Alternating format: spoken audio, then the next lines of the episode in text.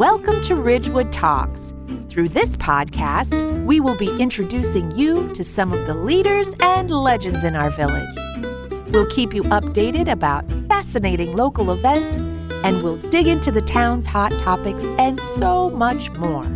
But first, let me introduce myself. I'm Jeannie Johnson, the founder of Ridgewood Talks and Ridgewood Walks.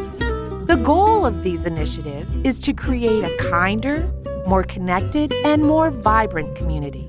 I'm thrilled to be co-hosting this podcast with my good friend and all-around wonderful guy, Jordan Kaufman. We look forward to meeting with you weekly and hearing your thoughts on who and what you'd like to learn about in our beautiful hometown. Enjoy this episode.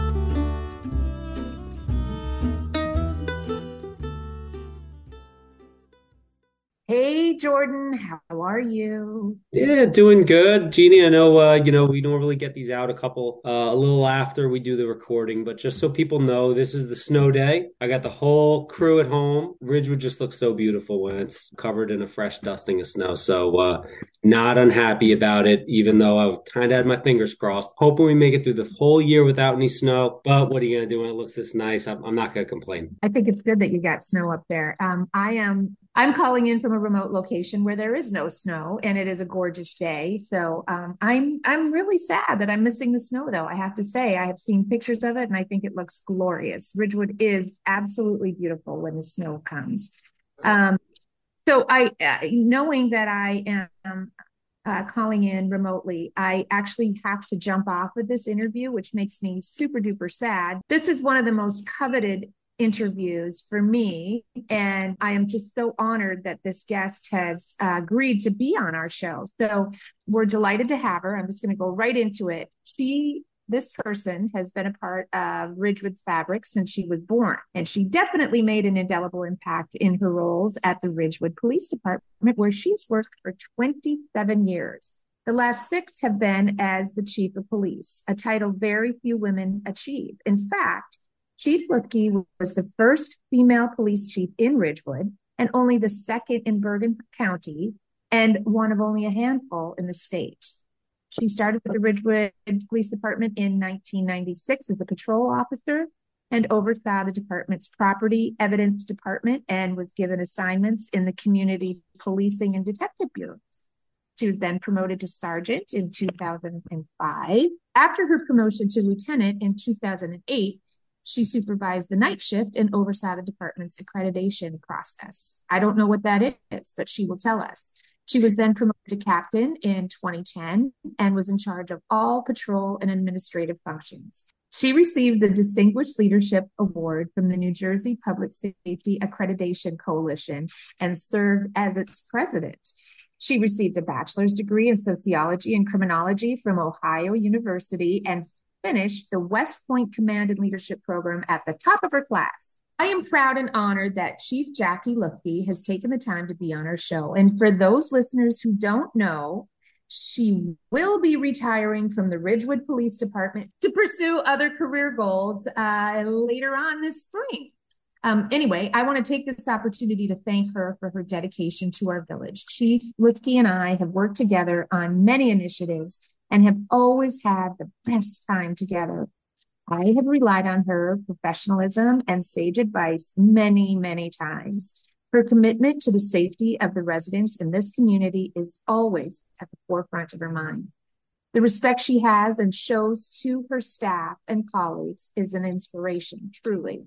Leaders like Jackie are very hard to come by. So, my friend, I wish you the very best and hope we can find time to break bread together and catch up occasionally. Unfortunately, I have a bit of an emergency that I need to tend to this morning, so I need to break away from this interview. But Jackie, you and Jordan have a lot to discuss. So until we meet again, thank you from the bottom of my heart for all the ways you contributed good to our community. That's it. That's what I'm going to say. Thank you, Jeannie. I have truly cherished us working together, and it's things like the relationships that I have built with people like you that I will really miss about this job. As I've stated, I'm not going anywhere, and the good part is I can get rid of the headaches of being responsible for all of our big events and actually be there as a participant and enjoy them. Well, let's hope so. I hope that you can come and not kind of look around and say, uh-oh, I see a hole over there. It's always second nature. Yeah, I'm sure. No, honestly and truly, it has been such a sincere pleasure working with you. And, you know, a lot of times we would be on calls together and then afterwards we would have a little chat and you'd give me some really good advice on how to move forward with things. And I really appreciated that more than you'd ever know. So I know this is a secret. You're not able to tell us what you're on to next, but I can't wait to find out. When will we find out what you're up to? So I have a couple of irons in the fire right now. And my first is I am just taking some time off with moving my parents. We literally are having the estate sale next weekend at their house. So things have been crazy busy on both the personal and professional front recently. And I just need some time to decompress, taking a little vacation in May, and it will be the first time that I will have not had to think about work in forever. Yeah, since your career began, I'm sure. And I have to believe that some of the stress that you are decompressing from was COVID related, because it had to be really intense in your department during the last 3 years, right? Everybody has had that COVID stress. And then you add to that all of the changing legislation that we have had to handle. Every day you wake up and we have to learn how to do something different in police world. Yeah, I'm sure that's been really challenging. And I recognize that from every level of our government, locally especially, you know, from the village council level to our village manager to the police department and in our school district, everybody has really felt a lot of pressure the last 3 years. So again, I'm not surprised. There's been a mass exodus in many fields after COVID. So like I said, I wish you all the best in everything that you do. And I'm pleased to know that you're staying in town. So I'll be able to bump into you from time to time too. Absolutely. All right. So I'm going to sign off. Jordan, you got this. I'll talk to you later, Jeannie. Thanks you guys. Thanks, Jeannie. Bye. So Jackie, obviously it's always been a little bit unique for me and for those listeners who don't know, my wife and Jackie are cousins. So it's always been a kind of an interesting view where we'll go from, you know, kind of talking about family stuff and then it's like, oh, Jackie's got a call. It's like, oh, and there she goes. And it was also a very unique experience. When my father-in-law passed and, you know, showing up at the driveway and kind of not knowing, you know, what was going on. And, you know, you're the first person I run into there to kind of, you know, tell me what's going on and here's everything going. And it was just such a warm feeling. I think when you think about, you know, small towns and, you know, the municipal features and being able to know your local police, know who they are, you know, that is really one of the unique things about this town, I think. So, you know, I certainly was thankful for you to be there for that event and for every event, you know, that we have. It's always nice to see you knowing that you're putting your, you know, your thought process into it, which I know is very thorough and you're always thinking about the safety and, you know, how to also make it a successful event. So it's always been nice to see you at those.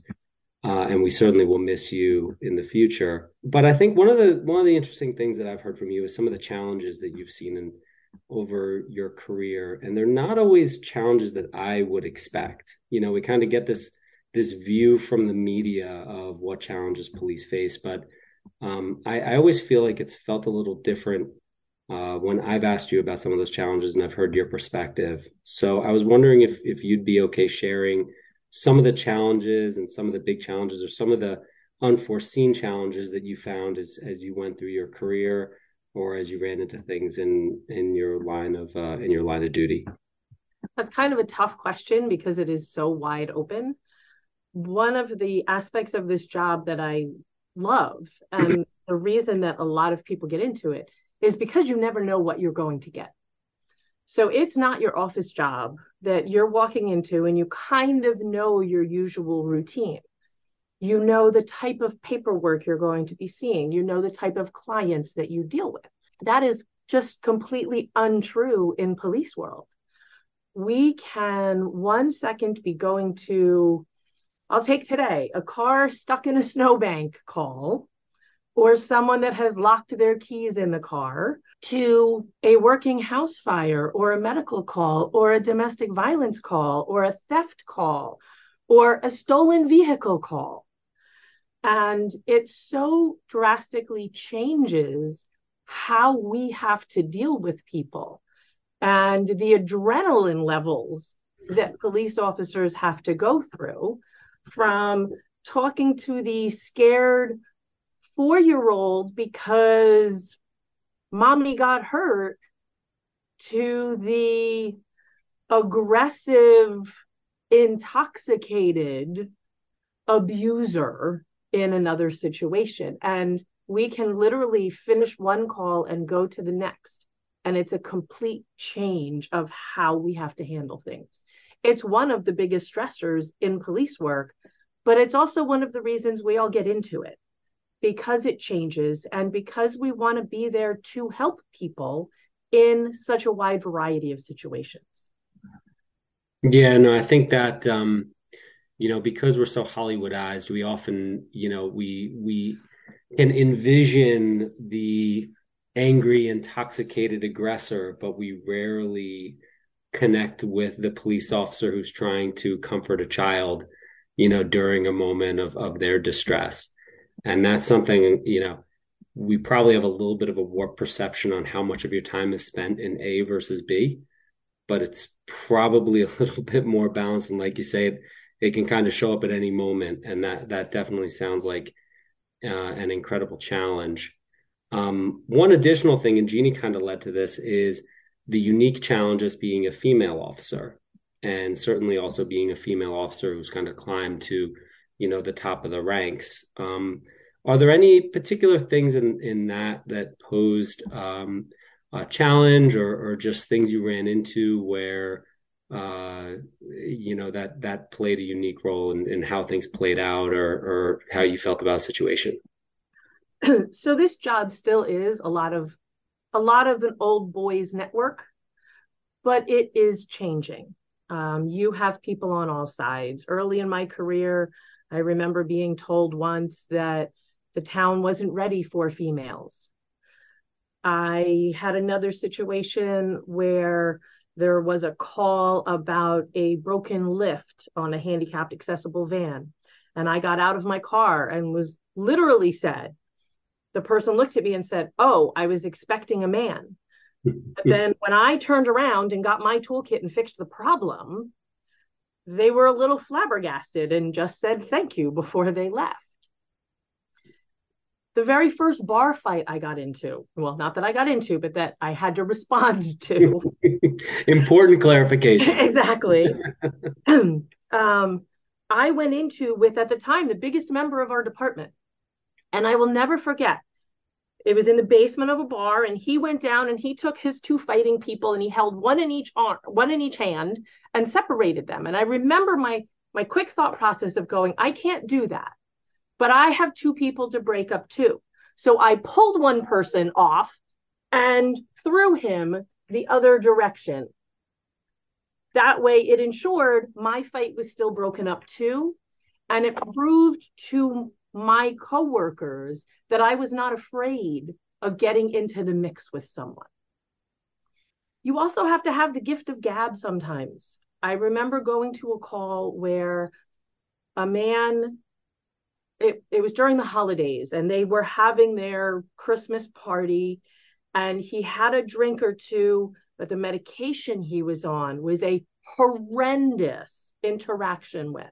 And he became very violent. I'm not exaggerating when I say this man was about 6'4" and built.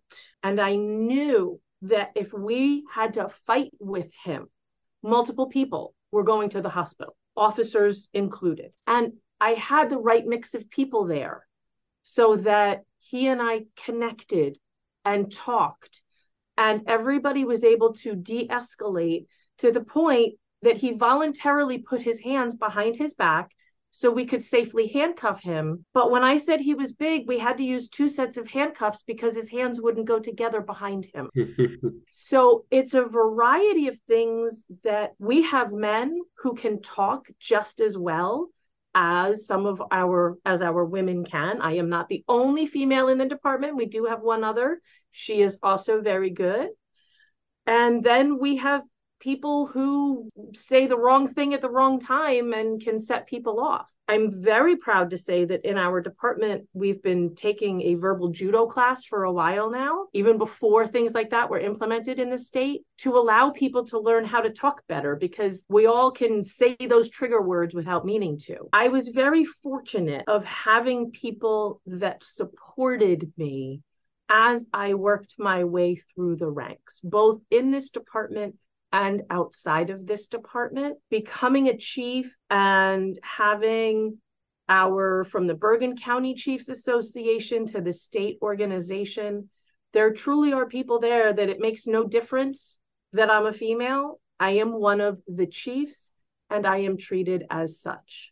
And that is the direction the world is going. I'm just hoping we get more women that get into this profession. That's some excellent color, by the way. I enjoy the visuals of those stories.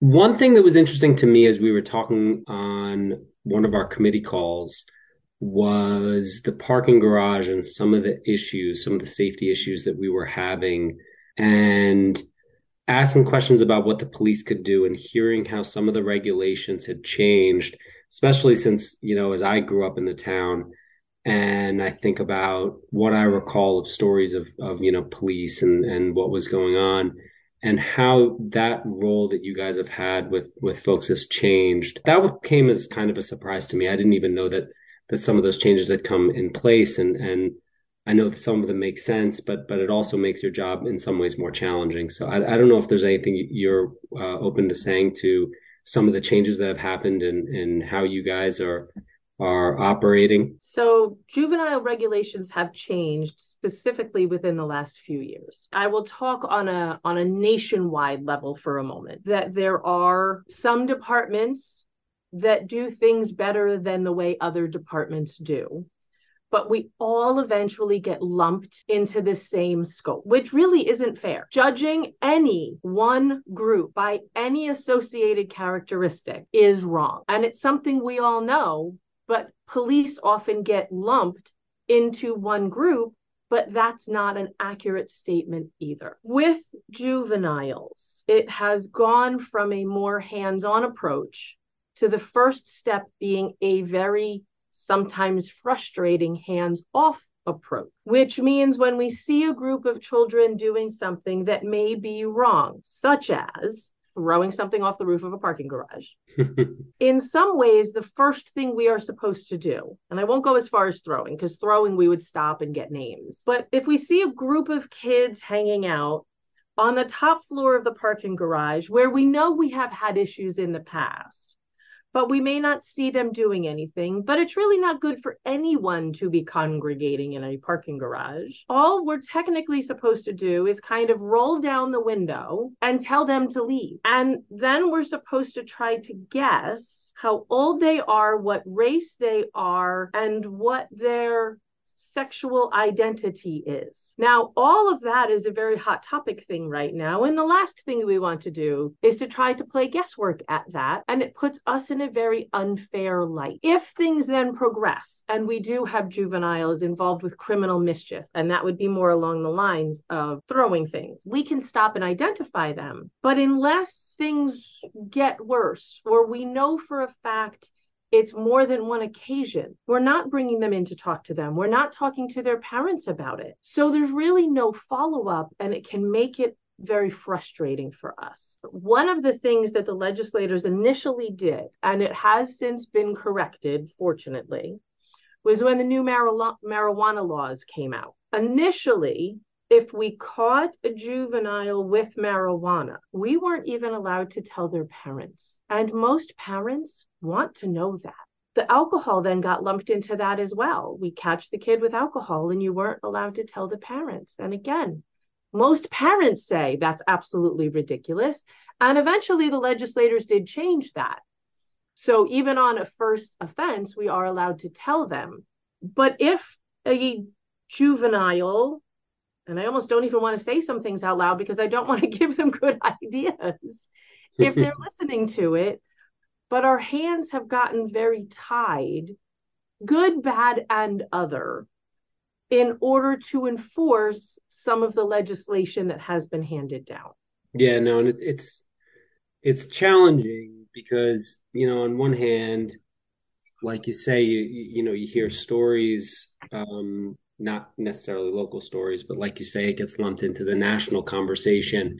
And, you know, the pendulum kind of swings in different directions. And then, you know, you hear about, you know, places in cities where Walgreens and CVS's are shutting down because they can't stop, you know, just the ridiculous, like, petty theft that's going on where kids are just running and stealing stuff and running out.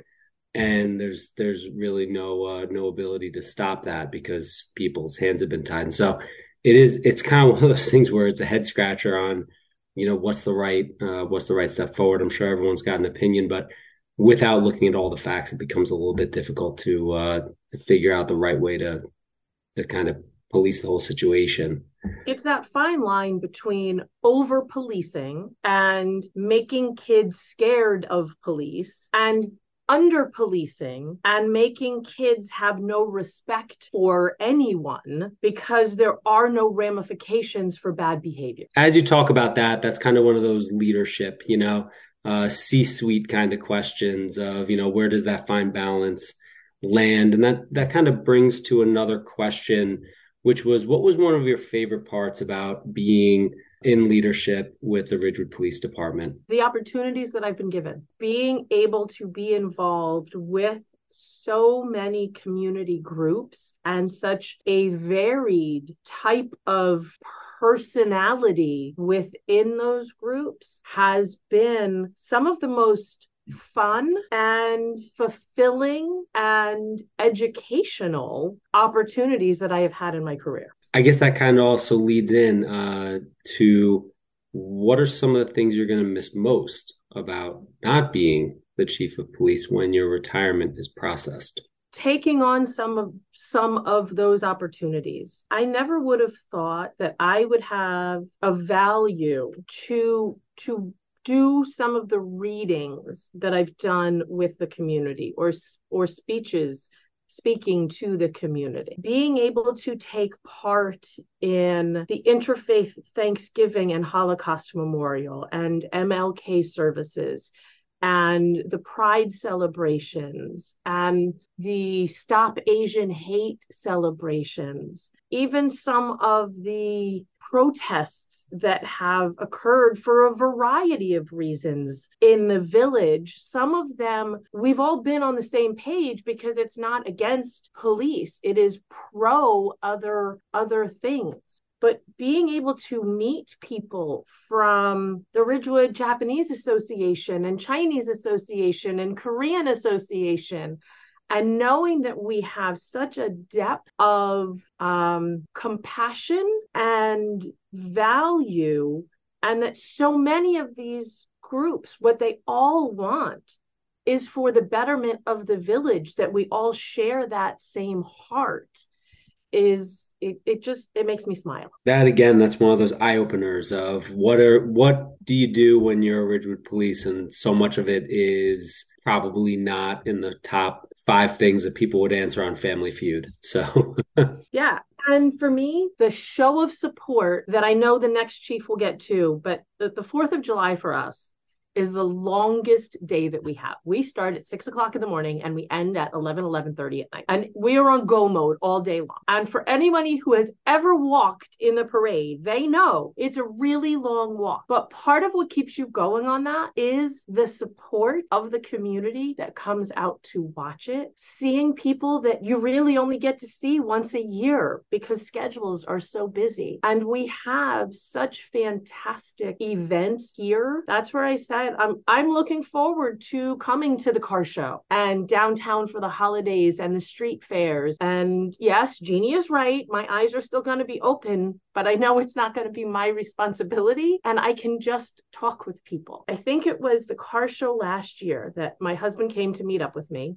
and he called to see where I was. And I think I was at Ridgewood and Oak Street. And he's like, okay, I'm going to see some cars and I'll meet you in a little bit. And about half an hour later, he calls me back and he says, all right, where are you now? And I laughed and I said, I haven't moved any, because of the number of people who just want to say hi.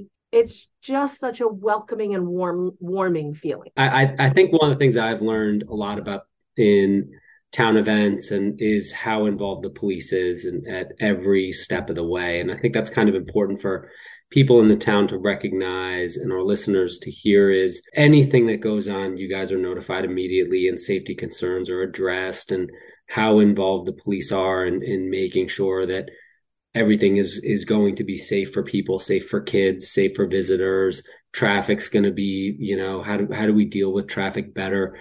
I know everyone expects everything to run perfectly, but traffic would be 5 times as worse if you weren't there making some adjustments for what is going on. And so that's something that I have a new appreciation for, is how involved the police are and kind of thinking through each of these events and how to make it run as smoothly as possible and as safely as possible. You kind of start talking about the next police chief, and that brings us to our next question, which is, what 3 pieces, you don't necessarily have to have 3, if you had 3, we're happy to hear 3 pieces of advice that you have for the next Ridgewood chief of police.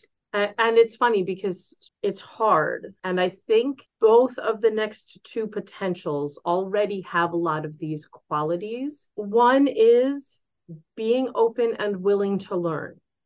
And I knew I always was, but I have learned so much more and grown so much more as chief, because you have so many more interactions. And it is that willingness, what do I have coming up next month? And I can only make 2 out of the 3, but I have 3 different iftar dinner invitations that really, prior to becoming chief, I had heard of it, but I never had the opportunities or wasn't aware that I may have had the opportunities to participate in. And I think it's really just good management in general. Sometimes you have to be willing to agree to disagree. It's that old adage of, you can make some of the people happy some of the time, but you'll never make all of the people happy all of the time. And you have to be willing to have some of that give and take. As you said, it will never be perfect. We have a ton of road jobs. I would love to tell people there's no problem traveling around Ridgewood, but there will always be construction, and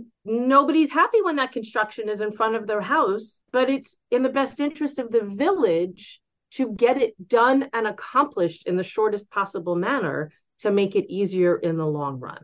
And I think something that we are all good at, I will say one of the hard parts of the job is the never-ending email that a lot of other jobs can relate to. You never thought it would be that involved with police work, but it is. The world revolves around it now. But trying to stay connected to the people and remembering that email can be very misconstrued. Yeah, no, it's I think, the typewriter and the fax machine and some of these things are all being outdated. And I look forward to a day when email is eradicated from the face of the earth. I don't know if it's ever going to happen.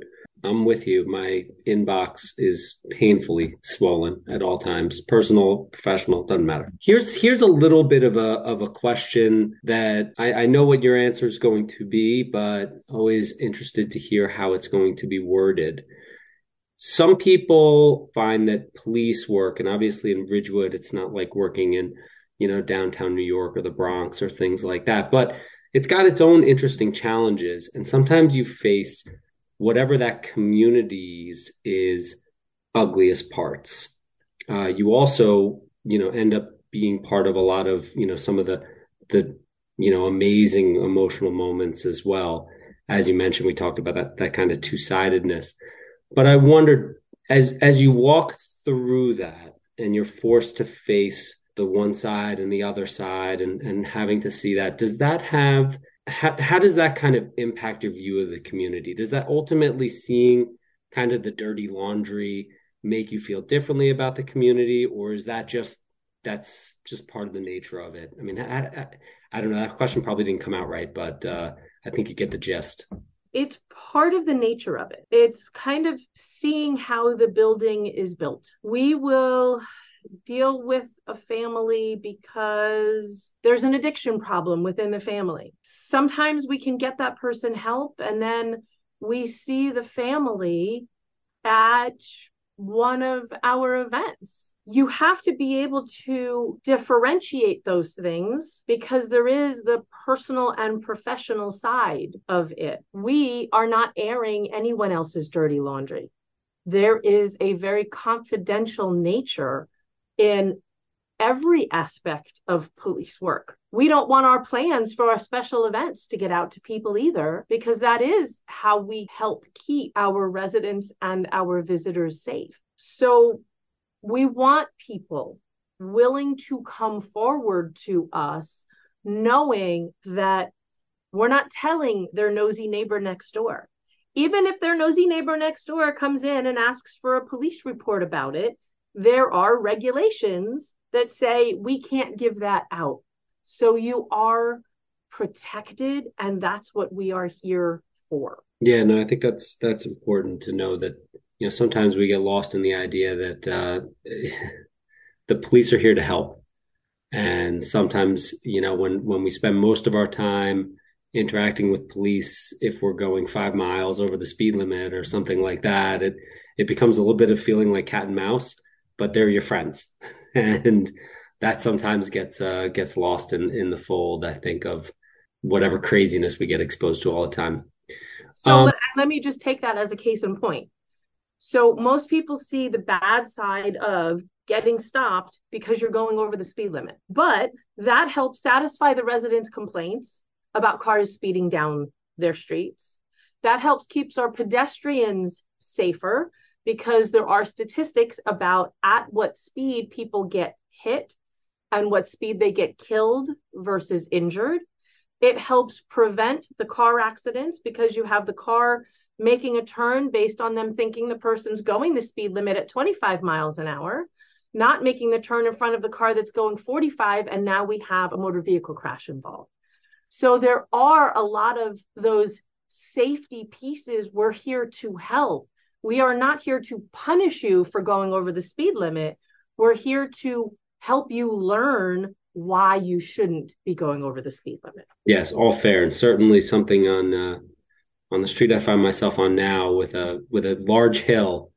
You get some people who, you know, if you're not riding the brake, you're going to find yourself going pretty fast, pretty quick. Chime into that. One of the things I like best right now is, as the police chief, I have a take-home unmarked vehicle, and I love driving it at the speed limit, because it's amazing. If I'm doing 25, maybe 30 miles an hour, there are people that get very, very upset with me and start riding my tail, or people have tried to go around me on a double yellow line. I love stopping those cars because I can. And it's those cars that the rest of you sit there and go, where's a police officer when we need one? That helps show them. I had somebody that was mad at me because I wasn't going fast enough. And I said, I'm doing 31 miles an hour, which is 6 miles an hour over the speed limit. That means technically, I'm a little in the wrong myself, but you trying to pass me makes it even worse. And those tickets are a whole lot. So it's, again, for the benefit of everyone. No one wants a road rage incident behind them. And I love making those things stop and people learning. I agree with you 100%. I think that as we see those things, I think everyone should kind of sit back and reflect. When you see someone going fast down your street, 25 mile an hour street, and you get sensitive about it, you know, there's some reflecting of, well, how fast are we driving down other people's residential streets? And that's what really makes a community, is just being thoughtful of your neighbor. And so I think, you know, it's all something we can always have some reflection for. So that's a great point you raised there, Jackie. Anything else that you'd like to say before we wrap up here to the listeners, to the community, about just some thoughts to share or anything else? I think that last point you made is one of those good points of, we're not doing things to punish you, but we're doing things to help keep a community safe. It is be a good neighbor and help each other out. Be proactive in your own safety. Be aware of your surroundings, lock your cars, lock your houses. Yes, we live in Ridgewood, but it's the message we push out with almost every press release that we put out is please practice good safety, because the more we can practice good safety, the less the criminals start to look for things.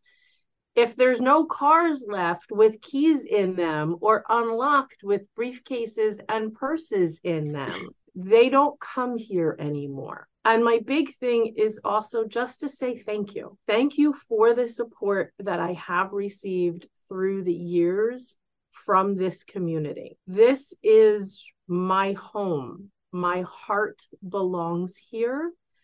I will always love Ridgewood and have the best interest of Ridgewood at heart. And I look forward to seeing everyone even after I am retired and can now enjoy things in a slightly different manner. Hear, hear, Jackie. We will definitely enjoy seeing you in town.